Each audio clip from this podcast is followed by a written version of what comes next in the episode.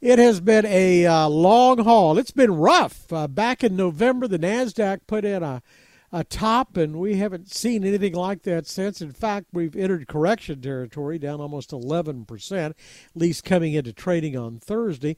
The S and P average, not quite as bad, but still down six percent, was ugly.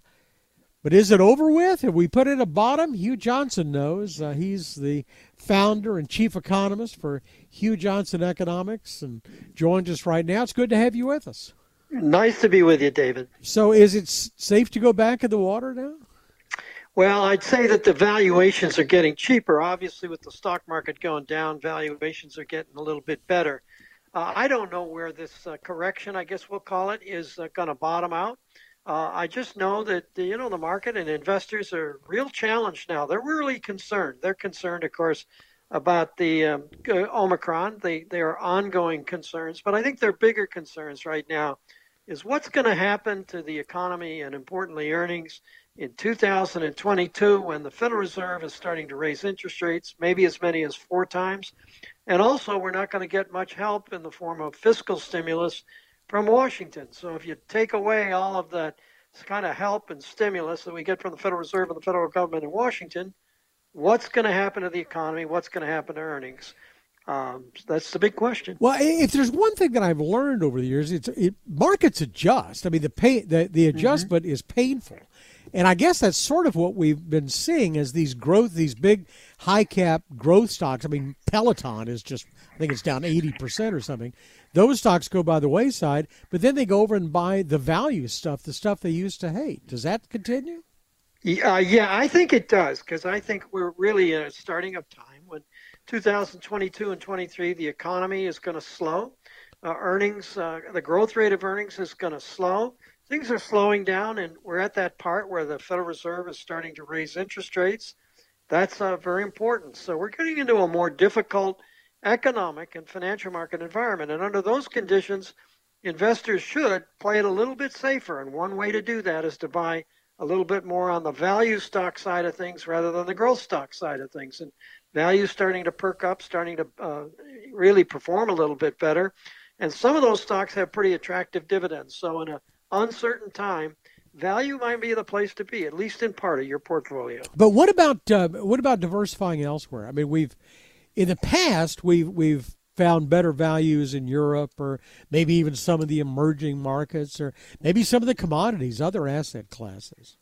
You know, you you got to look every place. But I think really when we talk about other markets and we talk about the equities in other markets, I've been sort of underweighting, uh, whether it's the developed countries or, or the emerging countries, and I've been underweighting for a while. And the reason I've been underweighting for a while, quite frankly, is the relative performance. You know, the S and P or the U S stock market continues to outperform those in other parts of the world. And, you know, quite frankly, I, I don't see any reason why that's going to change anytime soon. I think the U S, yeah, it might be slowing. Earnings might be slowing. And we might not get the kind of returns that we are used to in two thousand twenty and twenty-one. But I still think they're going to be positive in the U S and certainly better than fixed income. So that's one way I would look at it. The other way I'd look at it is, look at there's a lot of specialty products out there. Private equity uh, companies have, have really good, attractive companies, that good uh, products that may, may be a good alternative to, uh, let's say, fixed income securities. So got to look hard for returns in this market. Well, and, and, and again, you, you got to look at everything, I guess. Like putting your, your economist hat back on again. In the past, we've seen, you know, metals work as an inflation hedge. Gold comes to mind, certainly silver, platinum, palladium. Um, some people are talking about rare earth minerals as being someplace to, to hedge yourself right now. Do, do, do they have a role? Yeah, they do have a role, but it depends very heavily on what you said, which is inflation. Uh, now, inflation's been pretty high now, so a lot of people are sort of migrating to some of those things, metals being one of them. Uh, gold has been uh, getting a little bit of an upside here, not a whole lot, but some. Uh, but if inflation does what some of us think, which is it's transitory, in other words, we start to see the rate of inflation come down a little bit in the second, third, and fourth quarters of two thousand twenty-two, boy, I'm not sure those are the places to be, so I'd be very careful there. You know, I kind of stick with equities right it, now. It's interesting you hear say, to hear you say transitory, because that, that was that was the term that we heard so often. Yeah. I haven't heard much of that in the last few weeks. there's worry about this this inflation being embedded. But you, I mean, that's a good argument that this is a a snapback. It's it's caused by a lot of it's caused by short supply in mm-hmm. the supply chain, and that that maybe there are big inventories out there that they're going to dump on us at some point in time. Yeah, that's no question about it. But we're seeing better numbers on the supply chain interruptions that we've had experienced. Not such better numbers on the employment side where we have labor shortages. But certainly on the supply chain side, we look at purchasing managers and the percentage that are seeing, you know, bottlenecks and slower deliveries. That's coming down. The percentage that are paying higher prices because of those bottlenecks, that's coming down.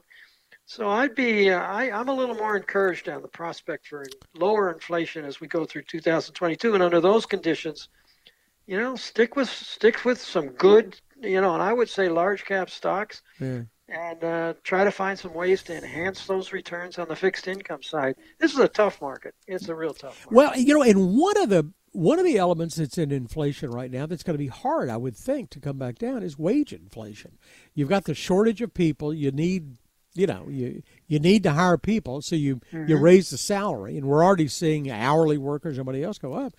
But, boy, it's one thing to give them more money, but it's a it's a tough thing to take that money back and say, we're going back from twenty to fifteen dollars an hour on you again. It's very tough. And the, uh, the uh, labor shortage issue is one that's not going to go away. It's certainly not going to go away as much as the, sort of the, uh, the uh, supply chain interruptions. And so I think it's a real problem. I mean, we could be talking four to four and a half, uh, maybe five percent, as high as five percent wage inflation for the foreseeable future. And that's going to be a big, tough part of this whole thing. Making the case for inflation coming down is, well, let's say it's difficult. I still think you can make it, but no question about it. Labor shortages and upward pressure on wages is going to be a real problem. Okay, so let me ask you, do you, do you feel like catching a falling knife right now? We, we I mentioned Peloton's down eighty percent, Zoom's down mm-hmm. seventy percent, Moderna and DocuSign and PayPal are down forty percent. Some of the some of the favorites over the last couple of years. Is there a is there a time to go in and try to do some bargain hunting in those? I think there is a time to go in and bargain hunt. I wish I knew when it was, to be honest with you. So I really don't know. Stick with some pretty good blue chip stocks, played on the conservative side. I wish I, I wish I could, uh, you know, I was better at the timing of all this because, you know, there's no question there's going to be opportunity. Unfortunately, I think I'm going to have to see that opportunity by looking backwards and saying, I wish I had. Well, that's probably the safer thing is uh, maybe maybe miss the bottom. Hugh Johnson yeah. is the uh, the chairman of the board of Hugh Johnson Economics, and always one of our favorite conversations. Thank you very much for the time. My pleasure. Thanks. For more of our conversation with Mister Johnson, go to K R L D dot com slash C E O. I'm David Johnson, News Radio ten eighty K R L D.